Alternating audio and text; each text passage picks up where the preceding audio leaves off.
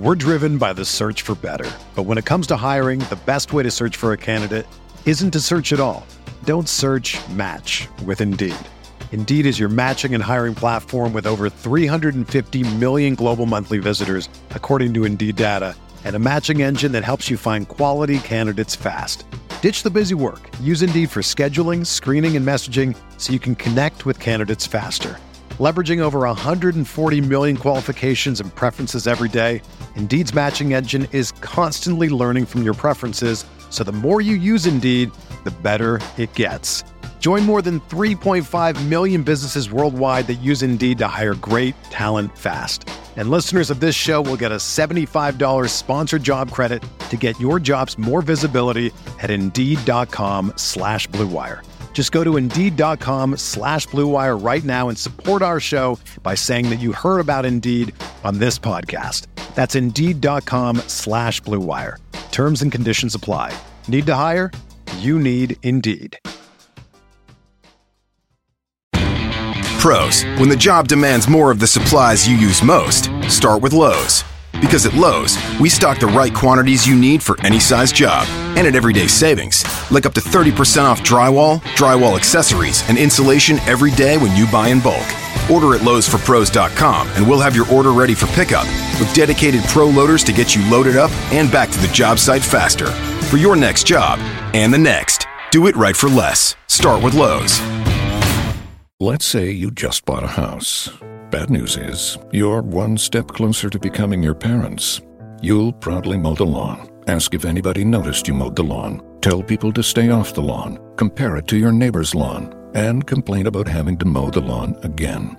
Good news is, it's easy to bundle home and auto through Progressive and save on your car insurance, which, of course, will go right into the lawn. Progressive Casualty Insurance Company affiliates and other insurers. Discount not available in all states or situations.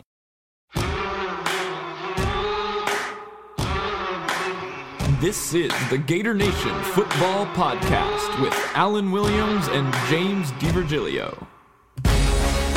This place is an insane asylum in the swamp! No, five!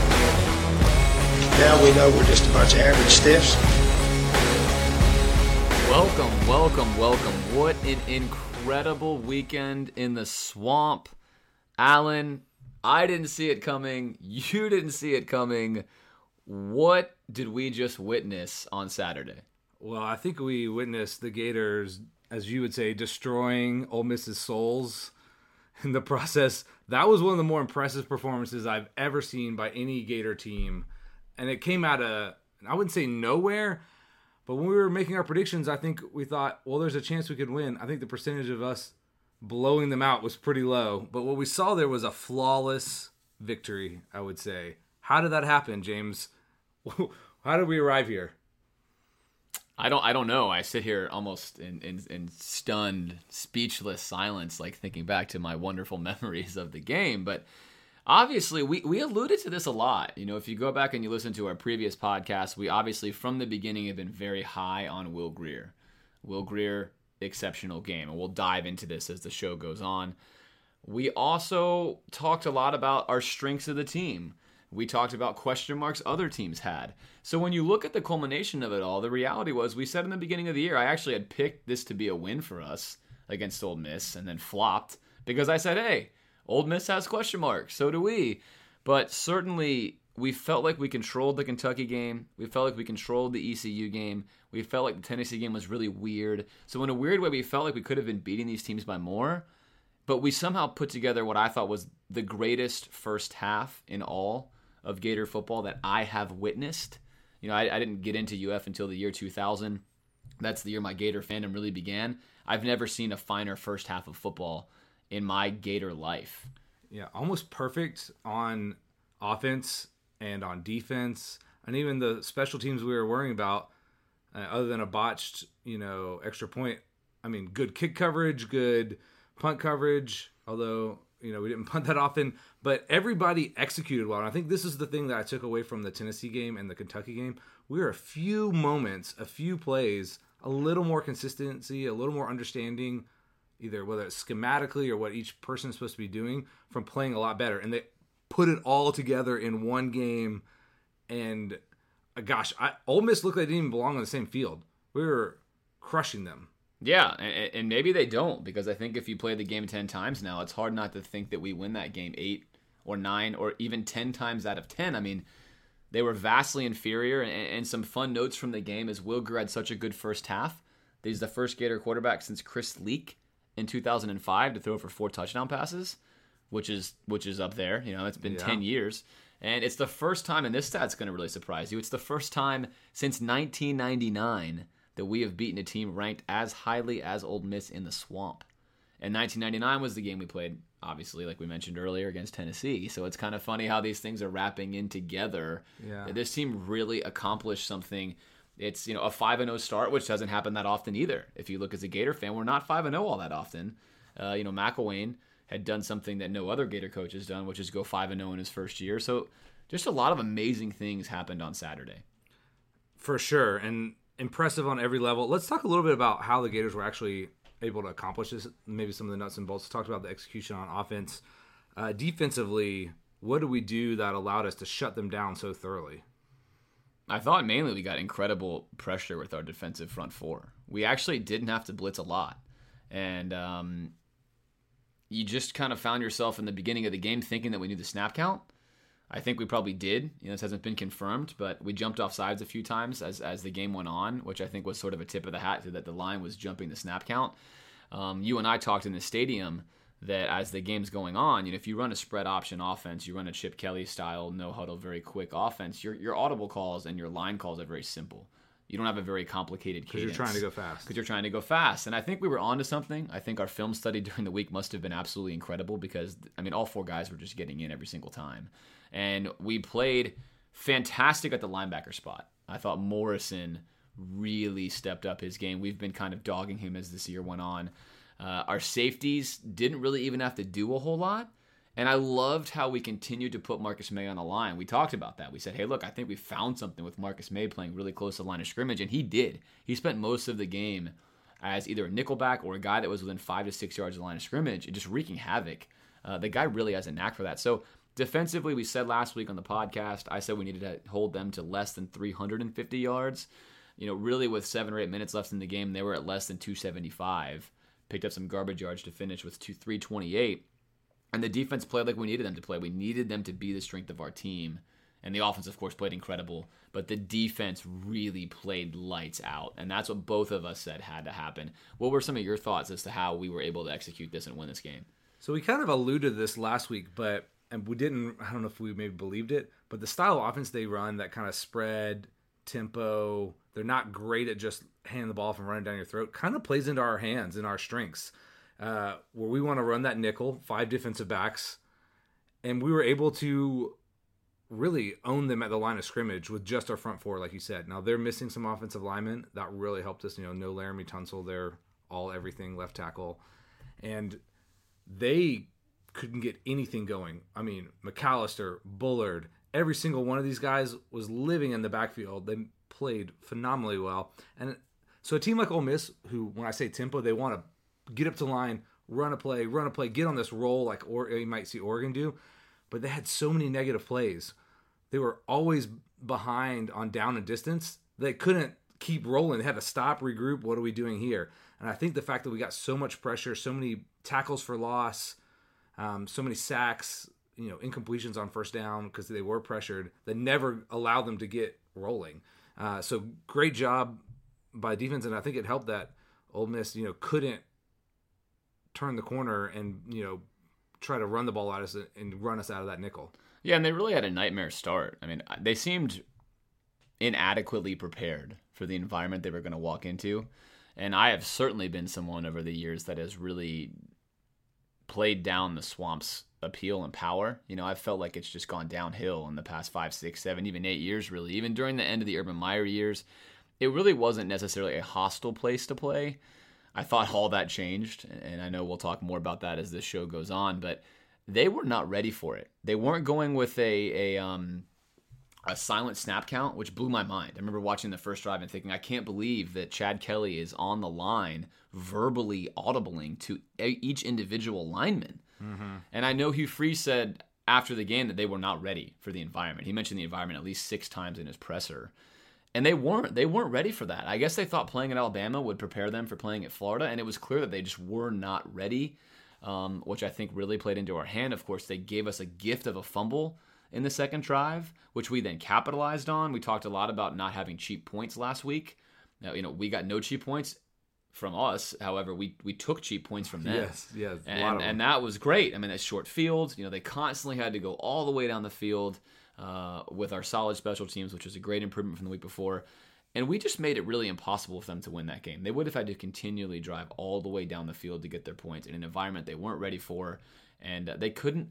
You know, they couldn't really even get their all-world receiver going in the game, and he wasn't even really guarded by Vernon Hargreaves too often. They just couldn't even get on the ball. Yeah, interesting that they, the coaches did that. We looked at this over and over again. Vern was v- rarely opposite Treadwell. It seemed like they tried to move Treadwell opposite of Vern, and they just we played our corners on sides. You know, like Vern's going to play the left, and whoever else is going to play the right. And I think what their thought was potentially, you know, let's bracket Treadwell, and let's leave Vern one on one on the other guy and let him handle his business. And they did that really well. Uh, so we talked a lot about the defense. They did really well, especially that goal line stand. That was incredible. You know, the beginning in the second half, where the you know, cool, Ole Miss, we'll give you a field goal if you want to take ten minutes to drive down. We saw them execute, and the thing that we've been talking about a bunch is tackling, and much improved from the defense here. I don't know if this is a one week aberration, but they tackled really well for the most part. And a guy like you said, Antonio Morrison, who seemed not his normal self. Like if he got caught out in space, he looked a little lost. You saw that Dobbs, you know, spin move on him last week that left him looking foolish. And I got to give the guy credit. He played incredibly well. He was in the right spot, you know, uh, filling gaps, making sure tackles. So that was a big improvement for us too. Huge improvement. I thought it was his best game as a Gator, and and the defense obviously it was one of the best performances I've seen in a long time. They were utterly dominant. Ole Miss did wind up having a lot of yards on the stat sheet. They wound up having a similar time of possession to us, but that was really more indicative of the fact that they had a long field and they sucked up all the all the clock in the second half, which is exactly what you want to do with a lead. And that's one of the things that we should talk about is the the coaching differences that came out of this game.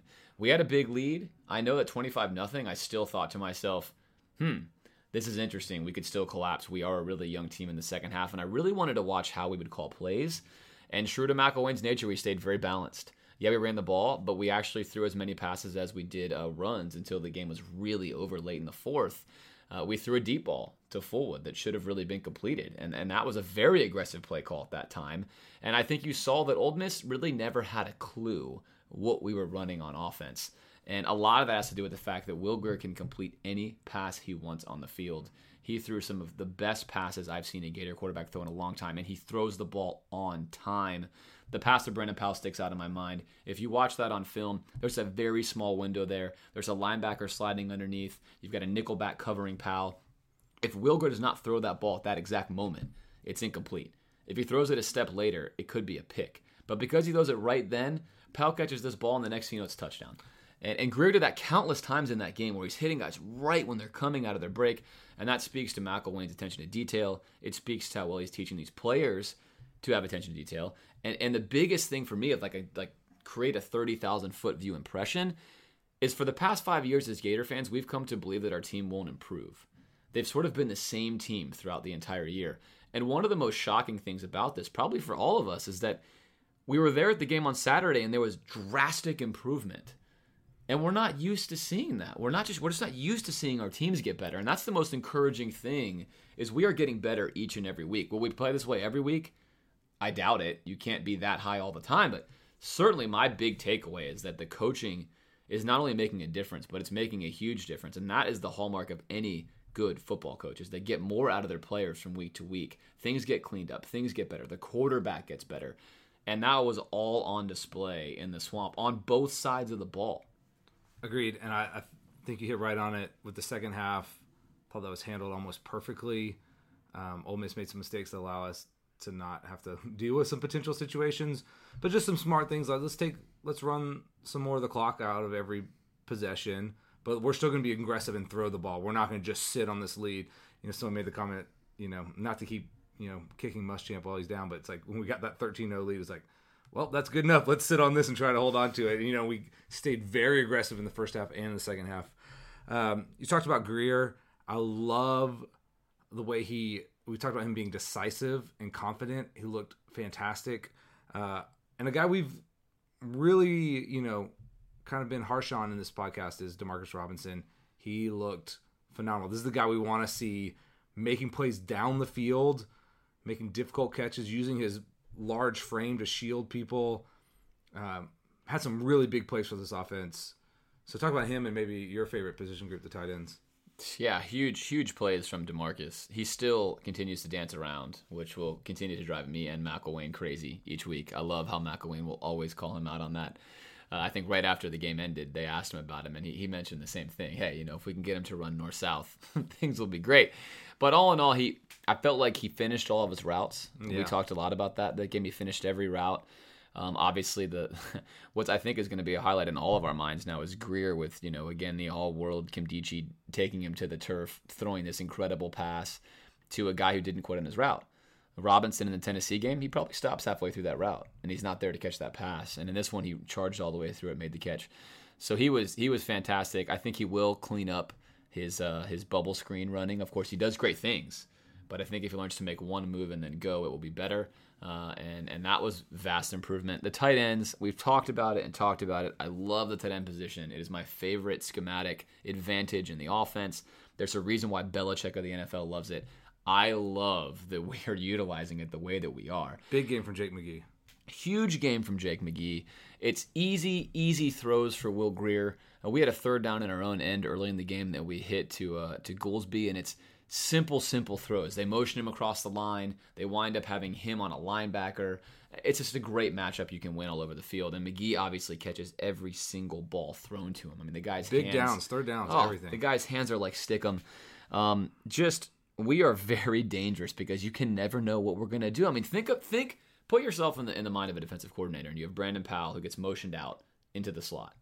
You also then in front of him are going to have any combination of any one of our receivers. Could be Robinson, could be Fulwood, could be Callaway.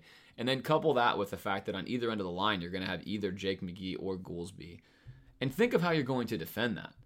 Uh, what what are you going to do? I mean, you have to wind up being spread out. You have to wind up playing a lot of nickel, and we're looking for the one advantage that we have on you, and a lot of it's generated by motion. We don't just simply line up and snap the ball. We start in one formation, motion over to another one, and we expose your weakness. And Will Grier is just pulling the trigger to the right guy virtually every single time. And you just don't see freshmen display that kind of football IQ. We've talked about it a lot. It makes me really excited to see it happening because it wasn't necessarily obvious to everyone at the beginning. So we could go on and on and on about that. But ultimately, the one thing that really allowed this to happen on the offense was the play of the offensive line. We've tracked this unit's growth each week, and I just want to say I'm shocked at how well they played against a really talented front four from Ole Miss. I don't remember Will being in pressure all that often, like maybe just a handful of plays. And those guys did so well. Will did a great job of maybe hanging in just one second longer and not running as what McElwain wanted him to do. Those guys gave him the time he needed. Even you know, I had visions of Kim Nkemdiche slashing through our offensive line and just breaking up, you know, handoffs and like sacking Will and you know tackles for loss, and we really kept him at bay. You didn't hear his name called that often. Those guys did. They deserve all the credit this week. We played a bunch of different guys up front, and they all did really well. I can't say enough about how pleased I am with their development. I mean, uh, someone mentioned our position coach Summers, you know, the offensive line coach, and he what a phenomenal job of taking just a hot mess of a unit and turning them into something that you know can be uh, set up against you know a top-notch defensive line and hold their own. We're playing three freshmen on the line. We have the fourth heaviest line in either the college or the NFL landscape, which is an interesting little tidbit. So these are big boys, and they're moving their feet well. Uh, we ran some rather and you don't really use the word exotic with O line, but we really did run some rather exotic O line blocking schemes that worked very well. Ole Miss blitzed us a ton. They like to blitz, and they blitzed us even more than they normally blitz. And Will Grier was doing his best Tom Brady impression. Yeah. You know, in the NFL, you don't blitz Tom Brady; he'll just he'll murder you. He'll make you pay. That's exactly what Grier did. I mean, they, they didn't have enough defenders back there, so when we completed passes, they were big plays. Ole Miss hadn't allowed any plays above 20 yards. I think they allowed five or six in this game on Saturday, and none of that's possible without the O line taking on what Ole Miss threw was a variety of blitzes, strong side, weak side, delayed stunts, all the things that have been getting to us seemingly didn't get to us at all in this game which was impressive because it wasn't like we really ran the ball tremendously well. We were Just well enough, effective, but it wasn't like we're gouging them to where they're worried No. about the run. It, it was it was rather quote unquote predictable pass downs, and we were just beating them on the line of scrimmage with the offense, and we were also beating them on the line of scrimmage on the other side of the ball with the defense. All in all, like we said, it's one of the best games I've ever seen a Gator football team play. I was privileged to be there to watch it. It's really exciting for the future because our team is so young. It's almost impossible to believe that this happened. It's one of the reasons why we jumped so much in the polls, right? Third largest jump in the in the AP poll ever, from 25 to uh, you know 12 or 11, depending on which poll you're looking at. So a lot of great things are happening, obviously in Gainesville. One of the things we talked about and should probably talk a little about now is the swamp. What were your thoughts on the swamp on Saturday night? It was a fun place to be. I was so thankful that I got to be there. You know, we had we were, you know, have seats pretty close to the field this week, and looking back, and you the student section looked full, and I was a little nervous uh, whether it would fill up, and you know, a ton of, um, you know, mistakes by Ole Miss or timeouts that the crowd caused, I think, and like you said, gave him a really difficult time. I mean, I think Vern said that it was the loudest he's ever heard the swamp. Um, that was a really exciting to be environment environment to be in, a place to be in, and if this can turn into a place like you said, not just a like you know kind of a difficult place to play in, but like a exceptionally hostile environment, then that's going to bode well for this team. Yeah, I thought that it was the best swamp atmosphere since the Steve Spurrier days. I thought it was better than the urban days, certainly better than anything Muschamp threw out there, and and better than the Zook days. It felt like a Steve Spurrier style, maybe late '90s, uh, early 2000s swamp atmosphere. It was rowdy. People stayed late. No, the stadium wasn't full, but everyone that was there, there was just an incredible buzz in the air that has not been there in a long time. The noise was consistent. It was persistent. It, it drove Ole Miss crazy, and I think they probably got on the bus and got on the airplane and thought to themselves, "I'm really glad I don't have to play here for a while because I have to imagine the crowd noise was just rattling around in their brains as they tried to process what just happened to them. I mean, it was it was what makes the swamp so magical. And if you couldn't be there and if you weren't in attendance, uh, it, it was it was just a, a wonderful night that McElwain commented on. It was a special night, and, and I hope to watch it continue uh, as you know we're away from the swamp now for a while. So hopefully we have a great October here, which is going to be a gauntlet that we have to go through, and we return to the swamp being what it once was, which just really brought a big smile to my face. So we I've talked about this being a flawless victory, but we do have a few things we probably need to work on. Um, you know, this might be nitpicking a little bit, but if you were to look at the game and you were a coach, of course they want improvement in every game. What what would you comment on as ways still for the Gators this Gators team to improve? I would like to improve the refereeing. I think. Good luck. Yeah, I don't know what's going on this year, but I mean, two of maybe the the worst no calls I've seen 25 feet away from the actual play happening, with the ref standing there looking at it, with the body slam of Demarcus Robinson, then followed by the textbook definition of pass interference, in which neither ref even so much as reaches for the yellow hanky. So that would be something. Maybe send videos, write letters. You know, let's let's get let's fix that. If the game gets close, that'll hurt us. But us, you know, a few things that stuck out that stood out to me are going to be the zone read. You know, we talked about it last week, and uh, we're still not good at it.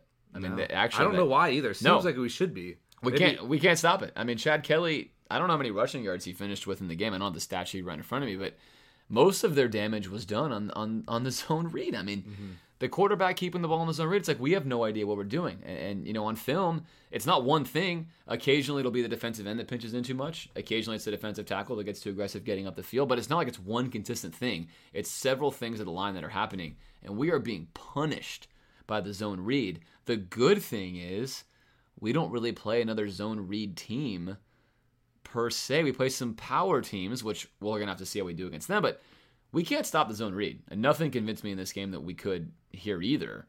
We proved we could stop a spread offense that wants to pass the ball a lot. That we Yeah. did, but we we couldn't stop the zone read. So we're gonna need to get better. They got to look at film. They got to clean that up. Uh, that's a weakness right now for us. I think other teams will probably even throw that in to to try to get us because we're struggling so much. What are what are a few of the things you saw that we need to work on? Uh, well, the thing that drives me crazy with coaching philosophy was our chasing those points after we missed the first extra point. And I don't understand why we just don't pick up a few points. I know the chart says differently, but until a late game fourth quarter situation, you don't know how the game's going to go. Keep picking up the points. Uh, we lost out on two extra points because we didn't kick them, and because we were chasing that first one from the beginning. And so at that point, I would have loved for us just to go after an extra point here or there. And then this was a small thing. This didn't actually hurt us in the game, but it was disconcerting. There were a ton of bad snaps from Cameron Dillard where either Will Grier had to jump for them or that maybe slowed a running play or one that you know he had to recover a fumble essentially. Um, that could have been enormous. We saw some bad snaps really hurt Ole Miss. So that's got to get cleaned up. And that's a thing that shouldn't be a common occurrence. And, you know, one bad snap every once in a while is like a human error, but he was having a really tough time getting that back there, and that's got to be cleaned up.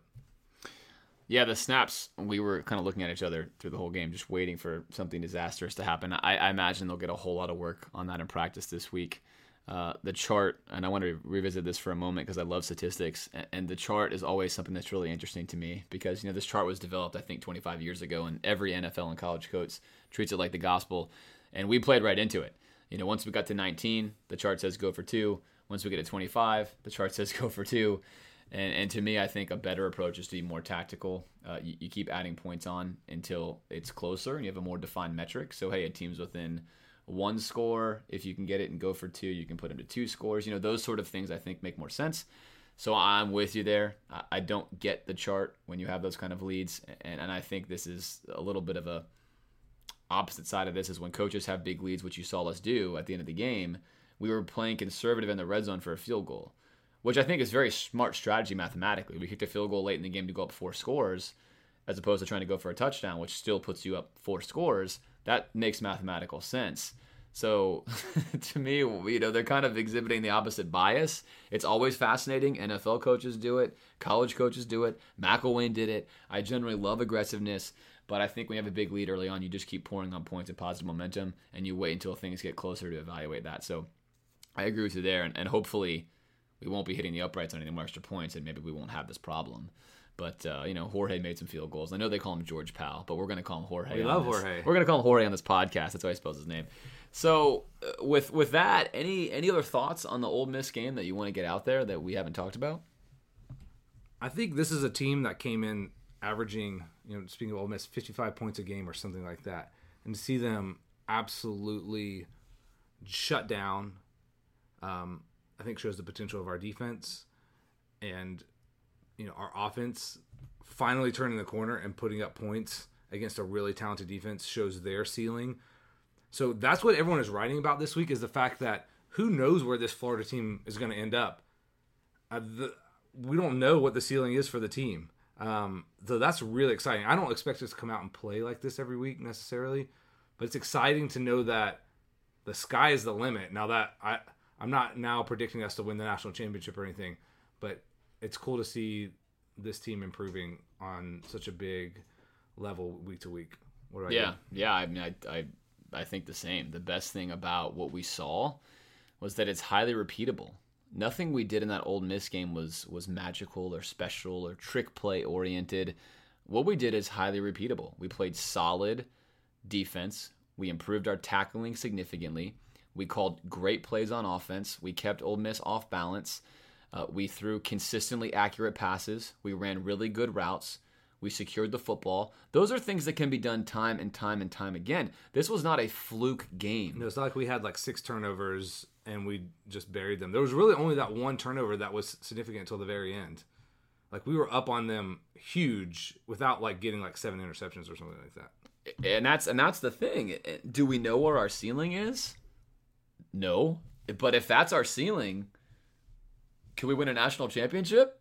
Maybe. I mean, Ole Miss is a weird team, and that's the one caveat I want to say. I think my takeaway from the game is as excited as I am, and I'm very excited, so much of what we've talked about has happened. So much of the tactics, um, McElwain's commitment to attention to detail, all these things that I have believed as we've watched unfold you know be be reasons why coaches are successful are happening but it's still important to know that one in college football anything can happen these are kids and two Ole Miss is prone to some really bad losses. Last year, they also beat Alabama and they got waxed near the end of the year by several teams. TCU beat them 42 to 3. Arkansas beat them 30 to nothing.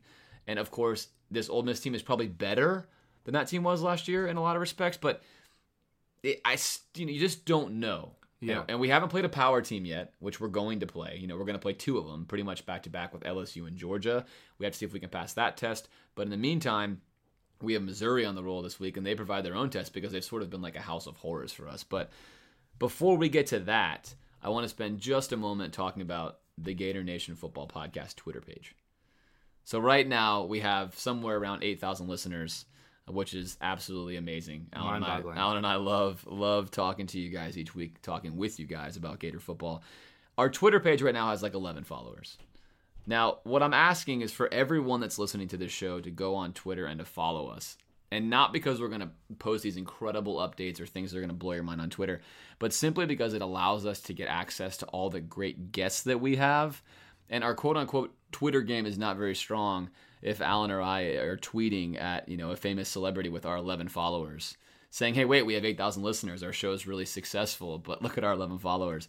So if you get a moment, you can just jump onto Twitter and you can follow us at the Gator Nation Football Podcast, which is Gator Nation FBPC. Like I said, just click follow. It's one and done. We're not going to send a bunch of stuff out on it. We're not going to try to become the world's most creative Twitter site. We are going to use it to get guests. And better guests for you guys. Yeah, better guests for you guys. And speaking of guests, I'm really excited about today's Gator Nation guest, which is Keiwan Ratliff. Let's bring him on the program right now. All right, we are joined now on the program. Very happy to have Keiwan Ratliff, former Gators corner from 2000 2003. He was an All American in 2003 and was also the SEC Defensive Player of the Year. Thanks so much for being on today. I appreciate you for having me. So, Keiwan, let's jump right in. We know that you work a lot with personnel. We know that you have a seven on seven team, and you can certainly tell us a little bit about that as far as what you're doing now. We know that because of that, you have a pretty good idea of what the program is looking for with regards to the talent they're recruiting. Can you talk a little bit about that? I mean, as far as uh, the talent wise, I mean, I think that's pretty much the same no matter what year, no matter what coach you go through. Uh, every year, the coach is looking for the best talent throughout the state of Florida. That's the, the your homegrown talent. That's the one where you want to stake a claim in, and you want to be able to go down south and get those guys. You want to be out in the, the Central Florida area. You want to be in North Florida area. If you can just get, I would say, 80 to 90 percent of your recruiting class from here in the state of Florida, then I'm pretty sure you have a great class with a lot of great talent. What specifically? And I know some of the guys you've worked with. Uh, who who are some of those guys that are on the team now that you specifically spent time working with in the past couple of years? Uh, well, in high school, we I was I was fortunate enough to have in the same secondary as uh, two of our safeties, uh, Keanu Neal and Marcell Harris. They were they were two guys that came and, and played with us at the Rat Pack. We had uh, Duke Dawson that came and played with us. I've known Nick Washington since he was probably in eighth or ninth grade because he was playing with uh, Gus Scott down at Trinity Christian in Jacksonville, which was my roommate in college. Uh, a few of the other guys, you know, like Vernon, we would see Vernon at all the tournaments, and I got a pretty good relationship with his dad built when he was over at USF because he was recruiting a lot of the guys. So just throughout the seven on seven, seven uh, tournaments and the, the seven on seven thing that's going on now and it's catching on pretty big. You get a chance to bond with a lot of those guys like the Quincy Wilson. Me and his dad have become pretty good friends uh, just by watching Quincy over the years at seven on seven and then be, becoming friends with his dad. So looking back to the game on Saturday, which was obviously great for any any Gator fan, any Gator player, uh, what what did we do on defense, or what what are we doing on defense essentially that's working so well right now? With regards to a lot of the guys you mentioned, you know, Neal certainly had a huge hit in that game. The whole secondary played really well. What are we doing strategically that's working for us right now? Well, I think the thing, the main thing that's working in our in our favor right now is the the multi fronts that we're running and the multi coverages that we're running. With Coach Muschamp, Coach Muschamp is a great defensive coordinator. I would, I don't a defensive mind, I should say. I would never try to take anything away from him and Coach Durkin and a lot of those other guys that were here with that staff. But with this staff and Coach Collins, what he's doing a lot is mixing up coverages, he's mixing up front, he's mixing up the look for the quarterback so that the quarterback doesn't come out of the uh, huddle and with his pre-snap read know exactly what everyone is doing. One play you may come out and see press man, another play you may come out and see cover three, then you may come out and see a, a double high safety. So it's all with the same front, all with the same alignments initially, and on the snap everybody's moving to different locations and doing different things. Now it's forcing those guys to think and not play as fast as they could if they knew exactly where we would be every time.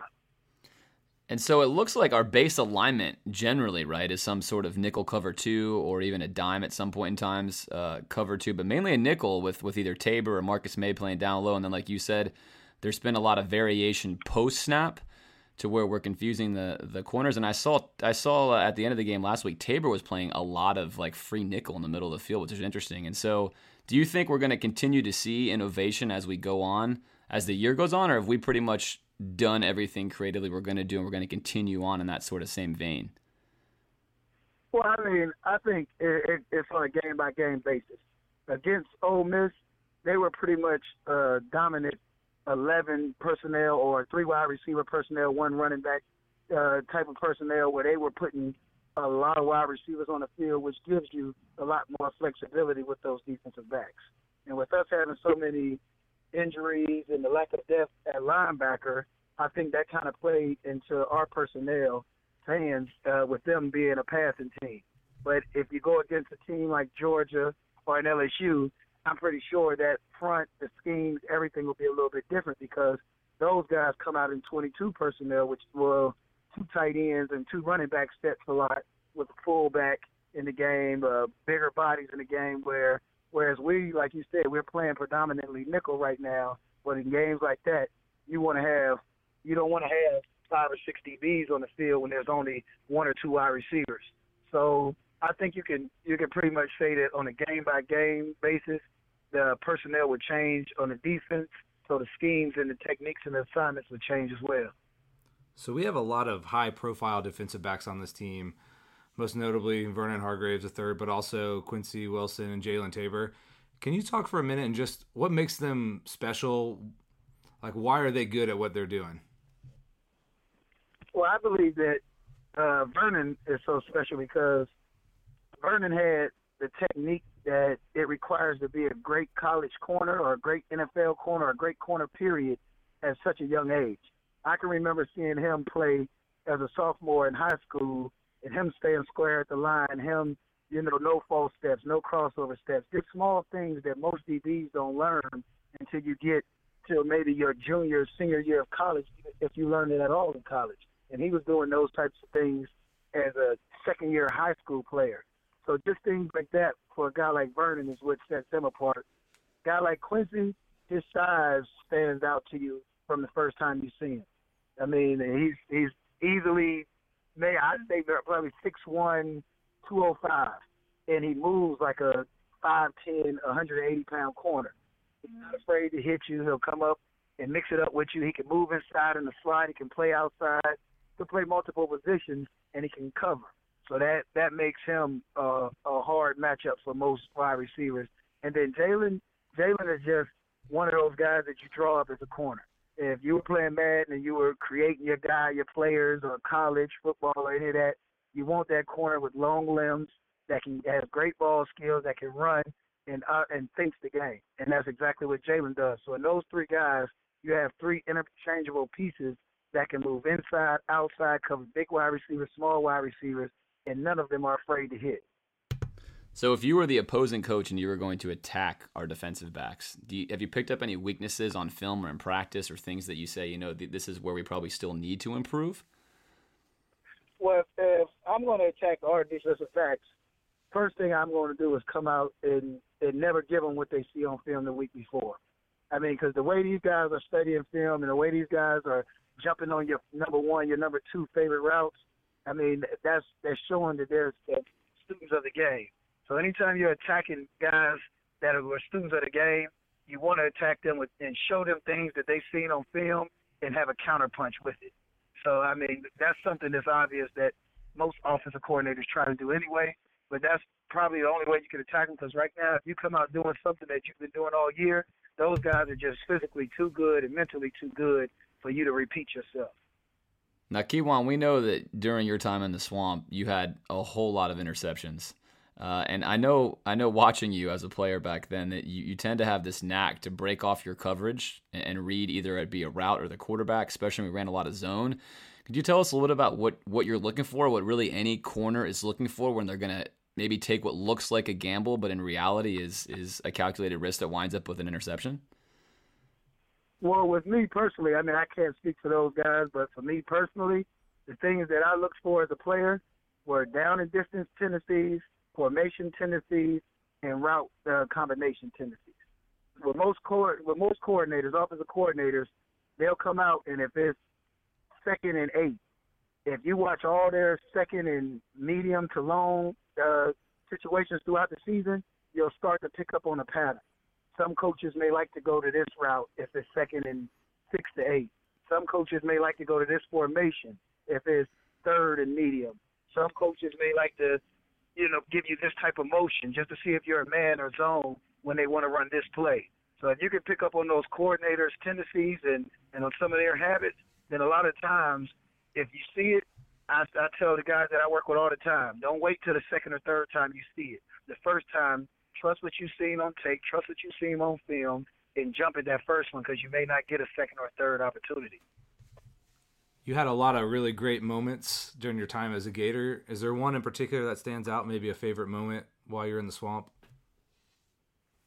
Well, my my favorite moment as a Gator and in the swamp are two different things. My favorite moment in the swamp, I actually was playing against Florida State my senior year, and I know, I mean, we lost that game. Uh, I still say we won it. The refs, the the refs absolutely, took it from us. Absolutely, in that in that game, that was the first game in the swamp where I had my mom, my dad, my grandparents, my brothers, my whole family there to watch me play in Florida. So, win, lose or draw, that was my favorite moment of all time in the swamp. But my favorite moment as a Gator was that in my junior year playing against Michigan in the Outback Bowl.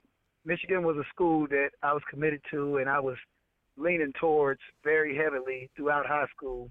And to get a chance to play against them and to play against a childhood friend and Marlin Jackson was a dream come true to me and actually catch a touchdown on Marlin in Michigan in that game was the highlight of my career uh, other than my defensive uh, plays that I made. Hmm. Keiwan, that's great insight. And lastly, if you could give us a prediction for for this week, and since you've you've obviously given us tremendous insight into some of the X's and O's, maybe a thought as well as to what kind of scheme we'll employ against a freshman quarterback on the road. Well, I, I mean, I, honestly, I don't think the the scheme will change up much. I mean, Missouri is a pass-happy offense as well. I think we'll probably blitz a little bit more, uh, put a little bit more pressure on the young guy to try to force his hand a little bit more to, you know, to, to, to get him to make some mistakes early on. But as far as the coverages and everything, I think is pretty much going to stay the same because if you see one team come out in three, four wide receiver sets and you see the different coverages and they're working, more than likely going to stay with that. And our secondary is good enough to handle handle that. And I believe this game, we we ride that momentum from the the big win that we just had against Ole Miss, and we come out with a, a double digit victory. I love it. This is Keiwan Ratliff joining us on the program today. He was obviously and still is a Gator great. Uh, thanks so much for being on the show, Keiwan. If you want to follow him, you can get him on Twitter at, at Keiwan Ratliff. He uh, predominantly spends his time now with the Rat Pack, which is a seven on seven football team, and also assisting uh, players recruiting and getting recruited around the college area. Thanks again, Keiwan. It was uh, wonderful chatting with you. Oh, thanks for having me, man. I appreciate you guys. You know, keep keeping me a part of that that Gator allure that's going on right now. That was a fantastic interview with Keiwan Ratliff. I assume you agree, James. I love talking about the X's and O's like that, and it really illustrates what it takes to be a high level player in college and especially in the NFL. You have to be a thinker, you have to be smart. Let's talk about the Missouri game now, though. Upcoming this Saturday, night game. Their fans will be pumped up. They've taken a bad loss to Kentucky, they've beaten South Carolina. Set the stage for us. This screams trap game to me. This is the classic huge win. You got a big time opponent coming up in two weeks, and you're going up against an opponent that has struggled this year, who isn't a big brand name program. This is a young team who I think is going to experience a lot of up and downs this season. This game really concerns me. What about you? Yeah, I feel like it shouldn't concern me, but it does. One because Missouri is this weird team that keeps beating us, and I keep thinking like, oh, it's only a matter of time before Missouri goes away forever. Once Florida's good, Georgia's good, Tennessee's good, they're relegated to the basement. But that's not really true. Uh, they're going to start a freshman quarterback, and they're going to be at home. They've had our number. They still have a great defensive line. They can generate a lot of pressure. So, probably one of the things I'm excited about watching is how we handle another road environment. And now we have so much hype. It's going to be a pretty hyped up road environment. And how we handle another really good defensive line. This is probably the best defensive line we've faced thus far because their defensive ends are getting so much pressure. Even though they're quote unquote no names right now, their production is the best we've seen. So I'm curious to see how we're going to handle that, along with the fact that it is in fact a trap game. What do you think about the quarterback situation? So Maty Mauk, their um, starter for the last couple years, is suspended for about a month. We're not sure. So they started a true freshman, Drew Lock, last week. He played pretty well. Um, they got the win. But I'm hopeful that we're going to give him fits. Again, I think their offense should, it's kind of similar to Mississippi a little bit, should play into our hands in terms of us playing the nickel. And if we send some pressure at him, my hope is that he's going to fold. Um, I don't know. It the whole Missouri thing is feels crazy to me. Like it, we sh- shouldn't be that scared of a team, but it is. Uh, it's been kind of a house of horrors for us, either there or at home. You know, I'm not sure it, how we're going to handle you know the hype. You know, this is like a theme. How do you handle success? Is a big question, with especially with a young team. And hopefully, a mitigating factor in this situation is that they crushed us last year, and there's a lot of guys on the team who remember that very well and hopefully the coaching staff will be able to point that out. Is uh, hey guys, don't take this Missouri team for granted because they just blasted you last year. I think that I think that's in our favor as well. We've lost you know two years in a row, right? Two of the last three. I think these guys have a bad taste in their mouth with regards to Missouri in general, like Gator fans do. And and I'm thankful it's not an 11 a.m. kick like yes. it was the last time we played there. I think that bodes in our favor. And it's yet another stepping stone. In a weird way, we wouldn't have viewed it as a stepping stone, but here we are. We've passed this incredible test. Can you now show that you're a team that can play with consistency against a team that's not as exciting or sexy to play against as Ole Miss? So another chance for us to pass that test. Let's talk a little bit about the SEC East. It's wide open right wide now. Wide open. We're in first. We control our destiny. We're in first. Who it's, saw that coming? Yeah, right. I mean, it's really fantastic. We thought we could compete for one, and now we're in first. So we control our own destiny, which is wonderful. The only teams we know are really out are Vanderbilt and South Carolina. Everyone else is alive. This game means a lot for Missouri. Means a ton for us. Let's broaden the scope even further and talk about whether or not we think some of these teams are good or bad. Let's play a little contender pretender. Let's do it. I'm going to start with the East teams. So this is a contender or pretender to win the SEC. This is to win the SEC title. Yeah. Okay. Win the SEC title. Do you think they can win, or are they going to be a flash in the pan and they'll be out by the end? Let's start with uh, Georgia. Just got drubbed by Alabama at home. Typical Mark Richt loss. Mark Richt loss. What do you get? I still have to say they're a contender. Ton of talent. Uh, a lot of winnable games left on their schedule. I say contender as well, even though I feel like they're the same Georgia team they always are, which they means that they are. inevitably cannot be a contender by definition. But I'm going to say they are because somebody has to be. Missouri. I'm going to say pretender. They've struggled insanely on offense. I mean, they put up nine points against UConn, and I, I don't know. We'll see coming out this weekend, but I have to say pretender. Yeah, pretender, 100% pretender. Freshman quarterback, other quarterback suspended, don't have the talent, transition year, pretender. We'll save us for later. Okay. Let's save us for later. Let's go to the West now. Let's go LSU. Contender. I don't think they've proven it totally yet, but I have to say, did I say pretender? I said I mean contender. I'm great at this game. Contender. I'm gonna say pretender. I think LSU is is literally a one man team. I think they have one man. Leonard Fournette, and he's disgusting. And I think the rest of their team is below average. They have a quarterback who throws for 80 yards per game. They have a defense that's giving up points to everybody. As soon as someone can stop Fournette, which maybe they can't stop Fournette, but as soon as someone can, they're not going to win. I don't think they can win enough games against tough opponents. I'm going to say pretender. Alabama. Uh, contender, definitely. 100% contender. No doubt in my mind. The demise of Alabama is, is greatly overhyped. I fully expect them to be there by the end. Ole Miss. Uh, I'm gonna have to say pretender. I they're gonna be too up and down. I don't trust them in big moments yet. Yeah, I don't. I really don't know what to do with Ole Miss. Like, can I put them in the tweener category? Like, wait and see. They got a big schedule coming no, up. you gotta tell me. I'm gonna say pretender. If they were a contender, they wouldn't have lost to us the way they did. I mean, we're certainly not an NFL team, so I'm gonna have to say pretender.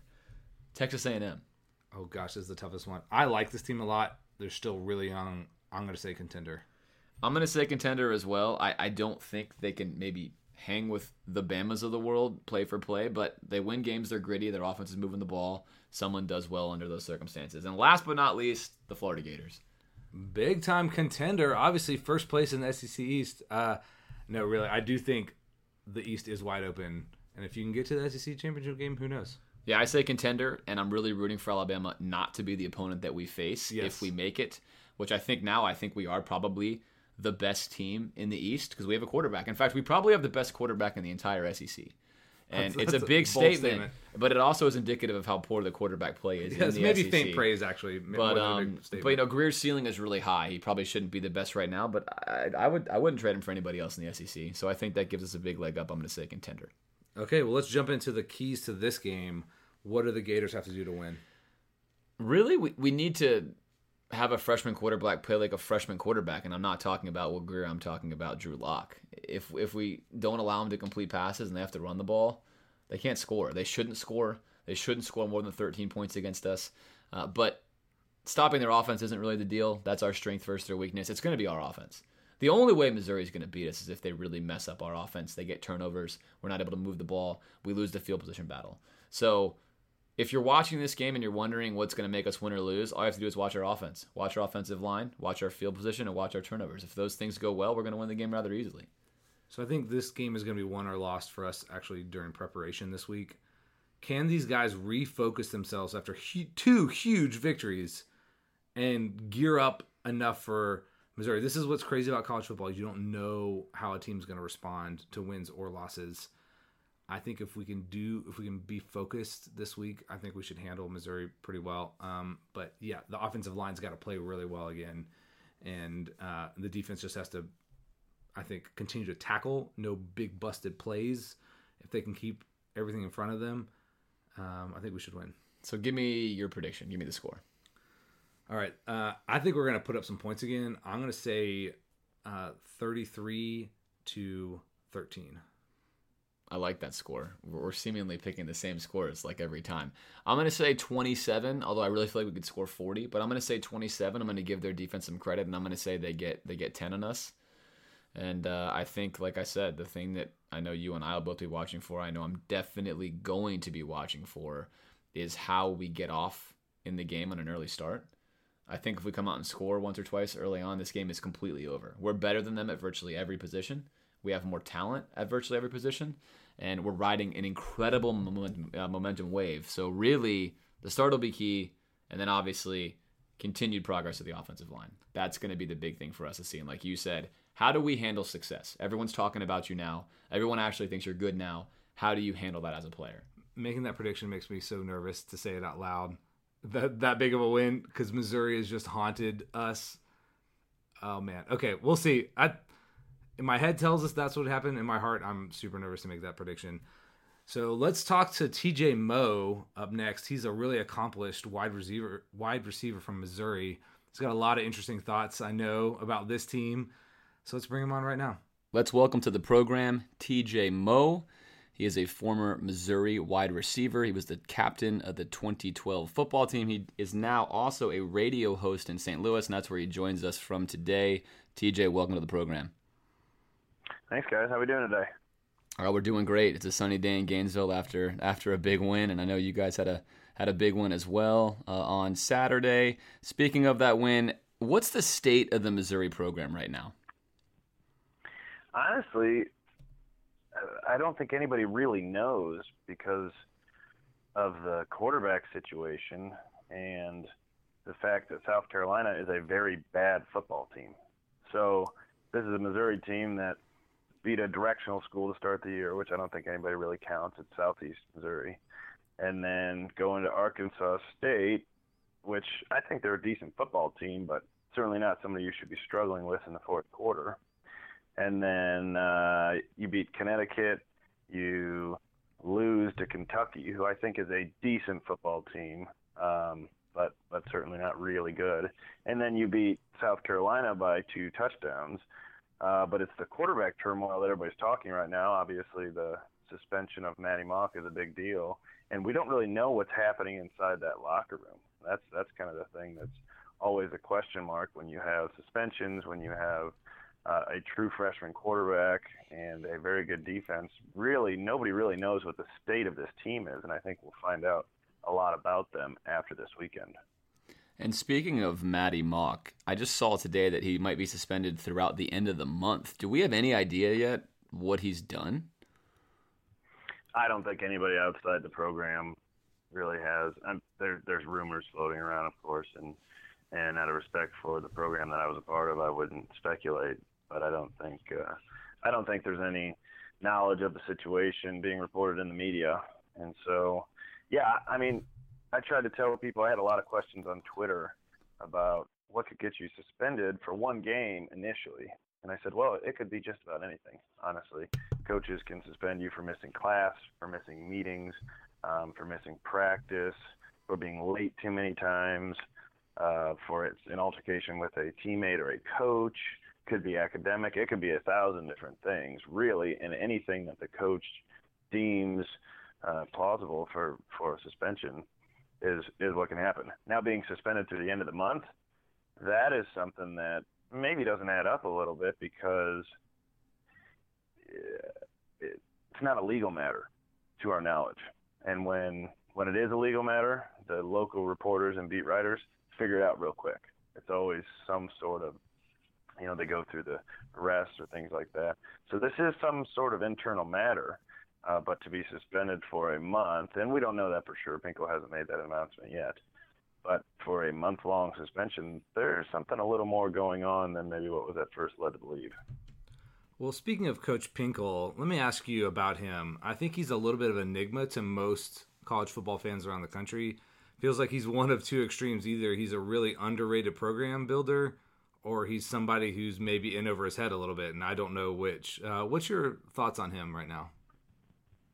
I don't know that he's ever been in over his head, and he built a, a really good program over at Toledo. I think he's the all-time winning coach over there, and certainly in Missouri, he's the all-time winning coach over here. He's got five division titles in the last seven years, and um, his one thing is that he hasn't been able to win a championship game.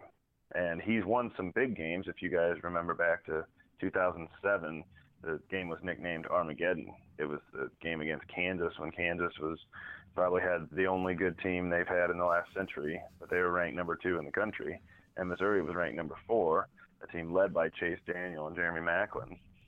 And that team beat them on a national stage, ended up losing to Oklahoma in the Big 12 championship game. But that was really what put the Pinkel program on the map, that game and that season. 2008, they get back to the Big 12 championship game, but get blown out by Oklahoma uh, in a Sam Bradford team in his Heisman season where they scored 62 points.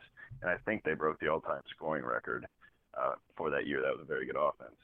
Then you come into 2010 was another really good program um, where we had, I was actually on that team and we beat Oklahoma when they were the number one ranked team in the country and started out 7 and 0 for the first time. Missouri hadn't done that since 1960 when Dan Devine was a coach.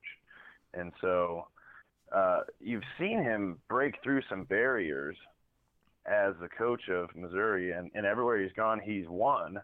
But Missouri at this point in time is not a program that's going to be say where Georgia's at, where they're going to win 10 games every year. Georgia hasn't been able to win the big game either. I think they've only won the SEC one time under Mark Richt, if I'm not mistaken. They haven't won the big game either, and, and they proved that again this past week when a big game against Alabama comes and they get slaughtered. But they're a perennial 10 win team. That's, that's a very good program. And I know you guys don't like to hear that down there, but they are. And Pinkel is probably not there yet. It's probably not a 10 win program every single year. But every two to three years, they will have a team that can fight for a division title, and maybe every five years, they have a team that can fight for a conference title and will be on the national stage. And Pinkel has had three of those teams, really, four of those teams over the past seven years. And it's interesting as you bring up Georgia and other SEC teams. You know, you played for both a Big 12 conference as well as the SEC conference, and a lot's made out of the differences. And I know you've made some comments in the past about them. Now seeing it a mm-hmm. little bit in the reflection, Missouri's obviously had a lot of success. Is there a difference in your mind between playing in the SEC and the Big 12, competing in it, or is it is it more or less the same and a lot of it's just hype? No, there's a big difference. There really is. And honestly, eh, between the lines, the difference is more the offensive philosophies, and that's changing a little bit. But but the quarterback play in the Big 12 has been so much better in recent years. I know there was a good group of quarterbacks coming through the SEC, um, but really this year there's almost no one, and that's the that's the differences between the two conferences. I've actually gone on record saying I don't think the SEC team uh, the SEC gets a team in the playoff this year because of that. There's no quarterback that can really uh, has proven that he can take over a game like you're seeing Baylor do right now. Like you see, even Texas Tech is running up and down the field. Oklahoma's got a guy that can really play. Um, you're just not seeing that out of the SEC schools who are really still in the, the running attack. You're seeing some teams go to the spread a little bit, which I think you're actually seeing more with Drew Lock. You're seeing Missouri go back to that Big 12 type spread. There was a lot of short passes on Saturday that, I mean, that's how we went. That's how we did it when I played. I made a career out of running about six yards and catching football. And they were trying to go downfield with Maty Mauk. With Drew Lock, they're they're shortening it up a little bit because I think that's more his strength, and he's got a really strong arm, so he can get the ball out quickly. Um, but the, the signal callers are, are, I just think, so much better in the Big 12 right now than in the SEC. And I know the SEC has had some really good quarterbacks over the last five or six years. Uh, and even going back further than that, they have had some guys. But specifically right now, I think that's a big difference in the conferences. And and I just played one year in the SEC, and we struggled that year. We went five and seven, and it took a little while to get acclimated. We lost a few games, but I think just a few points. I mean, we we had Georgia. We were beating Georgia in the fourth quarter in our first SEC game, uh, as a member of the conference. We probably should have beaten Vanderbilt, lost them in the fourth quarter. Went down to the swamp and lost by seven points to a team that went to the Sugar Bowl that year, and then uh, also Syracuse. So we had a team that was not bad, and we had some athletes on that team. Um, but that same team probably would have had about the same record in the Big 12, just different. You know, the the hard thing is, it's like to win in the Big 12, you probably need to score 50. Oftentimes, to win in the SEC, you got to score 30, but that 30 is much harder to attain than that 50 in the Big 12. Hmm, yeah, that's well said. That's well said. And speaking of, of, of quarterbacks going to Drew Lock, he obviously did well against a team that I agree with you, a very, very poor South Carolina team and a porous defense. Is the plan this week, or what is the plan going to be for Drew Lock? Because do they think they're going to be able to hit those short passes when the strength of Florida is a secondary, or what do you think the game plan is going to be to try to get him into the game? Yeah, I think you're right. I think Florida's got the best secondary in the entire conference. They're really good. This is probably the best secondary they've had since uh, 2012. And a couple of those guys are first rounders. Was it Josh Elam was with the Ravens now, and um, and they had some good players. So th- this secondary is really good. And the thing is about good secondaries, you can it's it's not like you can't complete passes on them. You just have to be really efficient about how you go about it. Drew Lock was, I think he was 20 for 26 on Saturday against South Carolina, but it was for like 136 yards. He was 20 for 28 uh, for 136 yards. So the passes aren't going anywhere. You know, it's like normally if you see a 20 for 21 for 28, you're you're looking for 250 yards, and that that just wasn't the case. They threw a lot of a lot of passes right near the line of scrimmage. They threw some bubbles, they threw some six yard passes, But what you also saw out of Drew Lock was the ability to fire a pass in there, and I mean, the ball flies out of this kid's hands. I played with Blaine and I've, I've got the fingers to prove it because I, they probably need some surgery after all the beating that they took because he had so much velocity on the football. And that's how Drew is when he really wants to put something on the ball. The ball, I mean, it, it comes out like a cannonball. So that is, uh, he does have that ability, but like you're saying, does he have the ability to fit in a small window like you're going to have to do against Florida? I'm not sure, and it's going to be a really good test. And we know last week we were surprised the Gators won. You were surprised the Gators won. I know on Twitter you had this pretty funny, uh, quick exchange where it's sort of Florida's going to lose to Ole Miss, guaranteed. You know, come on, guys, the second quarter, Florida's definitely going to lose. Followed by my favorite, okay, I'm an idiot. Florida doesn't suck. And so, and I think I think that's actually the phase of probably a lot of Gator fans, even in reality, as we were going through that game. So we know our secondary is good. We also know we have some weaknesses. But what do you think Missouri's maybe keys to this game are going to be for them to be able to win at home? Uh, what has to go right for them in this game? They're going to have to get some turnovers, and I think that that's why they beat South Carolina. If you look at the box score, and I'll see if I can pull that up, the yardage. I mean, just the I, I don't even. I was looking at this earlier today. Time of possession was, I mean, almost dead even. Uh, yardage, Missouri outgained South Carolina by one yard. You had penalties. I think uh, Missouri had six less penalty yards, so that was a, call that a wash. The difference in the game was South Carolina threw three interceptions. Missouri had zero turnovers, and they won by 14 points. That to me used to be a staple of Pinkel's program and has really been something over the previous two seasons with uh, the runs to the SEC East division title. They haven't done that this year. And you had three interceptions from a quarterback, Nunez, who was just tossing it up for grabs. I mean, one, one of the interceptions was to a, a defensive end who's a redshirt freshman. So he, it's not like he was playing a good game. Um, I think his biggest issue, the, the biggest issue for the defense right now, they're a really good defense. They have a lot of sacks. They have a lot of tackles for loss. They have a great group of linebackers, very athletic, probably the most athletic in the SEC.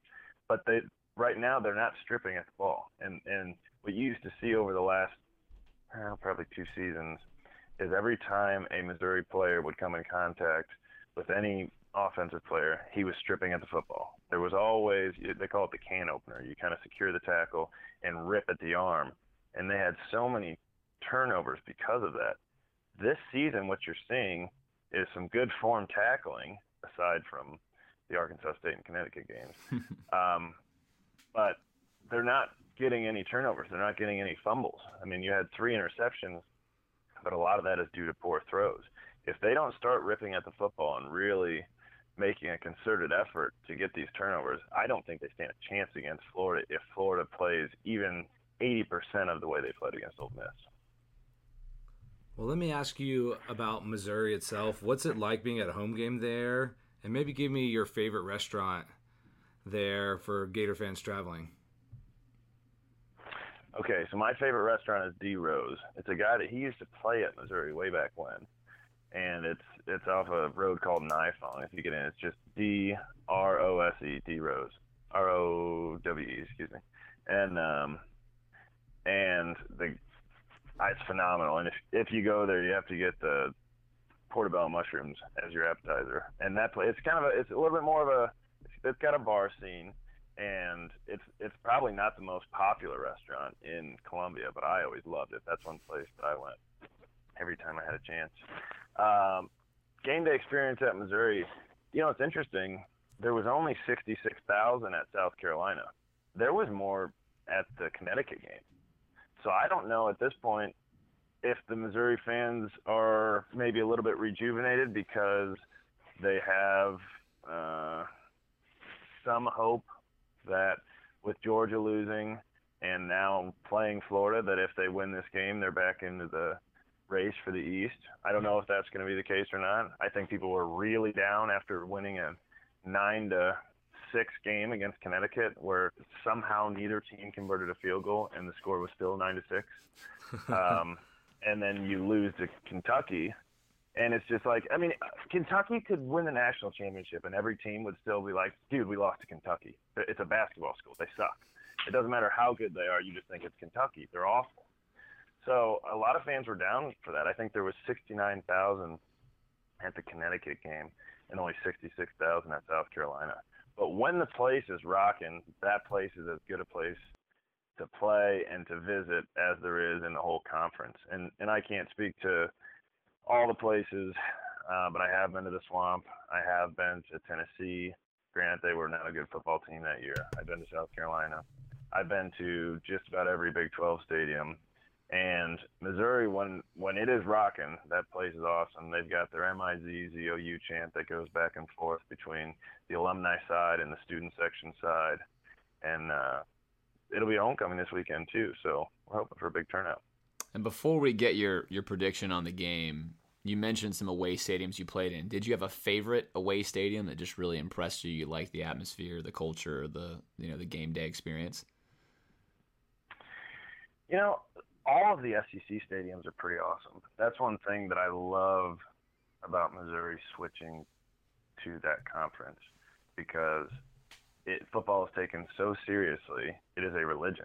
It is a way of life. It is it is something that everywhere you go, you are you are welcomed at least by the fans. Maybe during the game it's not super awesome, but at least uh, before the game everybody's very friendly. It's that southern hospitality that I think is fake sometimes, but they still have to do it and make you feel welcome and I there was never a time and, and as a player I know it's different, but it was my parents came to all the games and I had a lot of friends in the stands and they always what they said was and it's just it's just different. You know, it's hard to explain sometimes, but it is just different. Um South Carolina was awesome, which by the way, if you get a chance, go Google South Carolina's stadium right now and see the flood. It's unbelievable. Yeah, it's underwater. I mean, you can't even see the field. Yeah, no, yeah. it's incredible what's going on over there. Yeah, un- unbelievable. Um, but that I think that tells you the the state of the program right now too. It's a nice metaphor. And uh, the other the other, I, I guess the one. So I played at Texas A&M three straight years, and that's probably never happened before in college football. It's sort of ridiculous. We played against them in 2010, and honestly, that was the birth of Ryan Tannehill because Rod Johnson was a starter back then. We had a defensive end named Brad Madison that had three sacks on Jerrod, who just played terrible. We beat them 30 to nine, I think.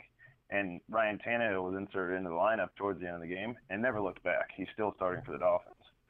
Um, we played them there. Then the next year was the shakeup because Nebraska left and Colorado went to the Pac-12.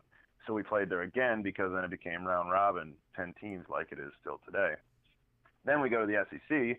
Of course, Texas A&M also goes, and schedule has it we go there again. So we won two out of three there. And even when we got stomped in 2012, Johnny Manziel won the Heisman, and, and we just got slaughtered. But it was still an awesome atmosphere. The stuff that they do, they march the horses around the field. They've got a lot of stuff going on, and they've expanded it since I've played there. I think it's like 104 or 105,000 people can fit in that place. That place is awesome, and I hate to say this because I can't stand this program, but Nebraska was unbelievable. There, everything about the, the place is terrible, except if you're a player on Nebraska. I remember their defense was out there, and it was still when they were like claiming the black shirts, of which is long gone. But they're claiming, okay, black shirts are out there. I'm standing as a slot receiver, three yards. We cut our splits way down close to the tackles because we knew it was going to be loud. I'm sitting three yards from our left tackle and I am screaming at the top of my lungs that the blitz is coming. They're smoking off the edge, and here comes the linebacker. I think it was Lavonte David. Now that I'm looking back at it, and he never even turns his head because it's so loud. And Blaine Gabbert just got absolutely ripped. And it's it's that sort of thing that tells you, man, this has got to be a really cool place to play. They've got ninety something thousand seats in that stadium, packed, and every person is screaming at the top of their lungs. All right, TJ, let me put you on the spot here and ask for your prediction for this week. What do you think is going to happen in the game? So I was looking at the Vegas odds this morning, and I think didn't it come out that Florida was favored by four? I believe so. Have you seen that yet? Okay. So uh, Vegas is usually really close, And I went on record before Maty Mauk was suspended saying, if you're going to bet on any Mizzou game this year, first of all, don't bet on the game itself. Just bet the under because they can't score any points, and the other team's probably not going to score many on this defense. Um, so, if I don't even know what the over/under is, but I would still probably bet the under because the defense can. I mean, that Missouri defense can play ball. They've got really good players, and somehow this defensive line can still really play even after losing it, for two consecutive years. They've lost. I mean, four of the top ten linemen that have probably ever come through the school. You had an All-American in Michael Sam. You had a, um, gosh, even the year before that, Sheldon Richardson, 2012, you had a first-rounder at D tackle. Then the next year, you have Michael Sam and a second rounder in Kony Ealy, who's still playing for Carolina. And then this past year, you had Marcus Golden, who had a sack this week on Nick Foles going the second round. And you had Shane Ray, who would have been a top 10 pick if he didn't get busted smoking weed uh, the week of the draft. He's playing for Denver, and I think he had his first sack. So you lose all those guys, and you still have arguably the best defensive line in the SEC. So I think that's something to look out for. But a prediction itself, I'm a Missouri alumni, so don't listen to anything I say. I would I would say Missouri wins 17 to mm, 13, maybe 17 13. That's my official prediction that Missouri fans are going to love and Florida fans are going to say I'm an idiot. And it's fully Homer. That's 100% guessing with my heart, not my head. What is your, what what does your head tell you in 15 seconds or less? My head says uh, Florida just scored 38 points on Ole Miss, who I think may be a pretender, not a contender. But they also just beat Alabama, so Florida probably rolls 27 to 10. Okay, good stuff. Well, TJ Moe joining us on the program today. Thanks so much for being with us. You can find him on Twitter at TJMoe28. He's always full of uh, insights and, and good commentary, so you won't miss out on that one. TJ, thanks again for being with us. We enjoyed it. Yeah, thanks, fellas. Anytime. Good luck this year. Some fun and candid thoughts from TJ Moe. That was fun having him on. Uh, let's play a little game here, James. Give me the yardage, passing yardage totals for both Will Grier and Drew Lock. Will the Thrill 275, Drew Lock 150. What do you got? I'm gonna go a little lower on both these guys. I'm gonna go about 230 for Will and about 120 for Drew Lock. How many sacks are we gonna have, and how many sacks are they gonna have? I think they're gonna get a little pressure on Will. Um, I think that's going to even out some. I think they're going to sack him four times. It's going to be kind of a step back for the O line, and I think we're going to put a ton of pressure. I'm going to say we're going to have like five or six sacks. Is it five or is it six? I'll go six. I'll go big. I like it. I'm going to go two for them. I think Will gets rid of the ball really quickly. I think he throws the ball on time, so we'll minimize their their pressure. I think they will get pressure. I think we're going to get four. I think we'll be in the backfield all day, but I imagine their game plan is going to really be centered around getting rid of the ball very quickly. That could be especially true. Especially after what they watched us do to Chad Kelly. All right. Well, this has been really great. Thanks to TJ Moe and Keiwan Ratliff. Appreciate having them on. And yeah, thanks for listening. We really appreciate it. And as always, you can check us out on Facebook. It's the Gator Nation Football Podcast. I implored you to join our Twitter or follow our Twitter account so that we continue to provide you with the guest that you want to hear. So go ahead and hop on and do that. We look forward to returning next Monday with episode 7. You can always get our podcast every Monday from your favorite podcast app, iTunes, Stitcher, etc. Keep the reviews coming. We appreciate it. And we're five star rated on all the platforms now, thanks to you guys. And uh, we'll sign off. Hopefully, the Gators get a big W on Saturday. See you next week.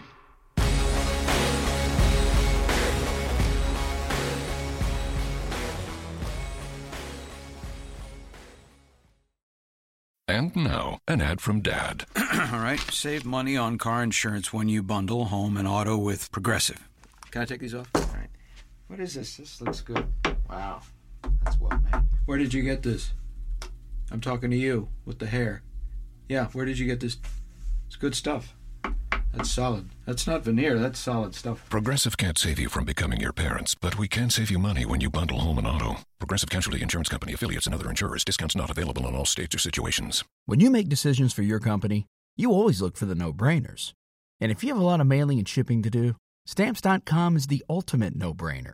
It streamlines your process to make your business more efficient, which makes you less busy. Mail checks, invoices, legal documents, books, and everything you need to keep your business running with Stamps.com. Seamlessly connect with every major marketplace and shopping cart if you sell online Schedule package pickups through the dashboard and automatically see your cheapest and fastest shipping options from different carriers, with rates up to 89% off USPS and UPS rates. And with the Stamps.com mobile app, you can take care of mailing and shipping wherever you are, even on the go. Make the same no brainer decision as over 1 million other business decision makers with Stamps.com. Sign up at Stamps.com with code PROGRAM for a special offer that includes a four week trial, plus free postage and a free digital scale. No long term commitments or contracts. That's Stamps.com code PROGRAM.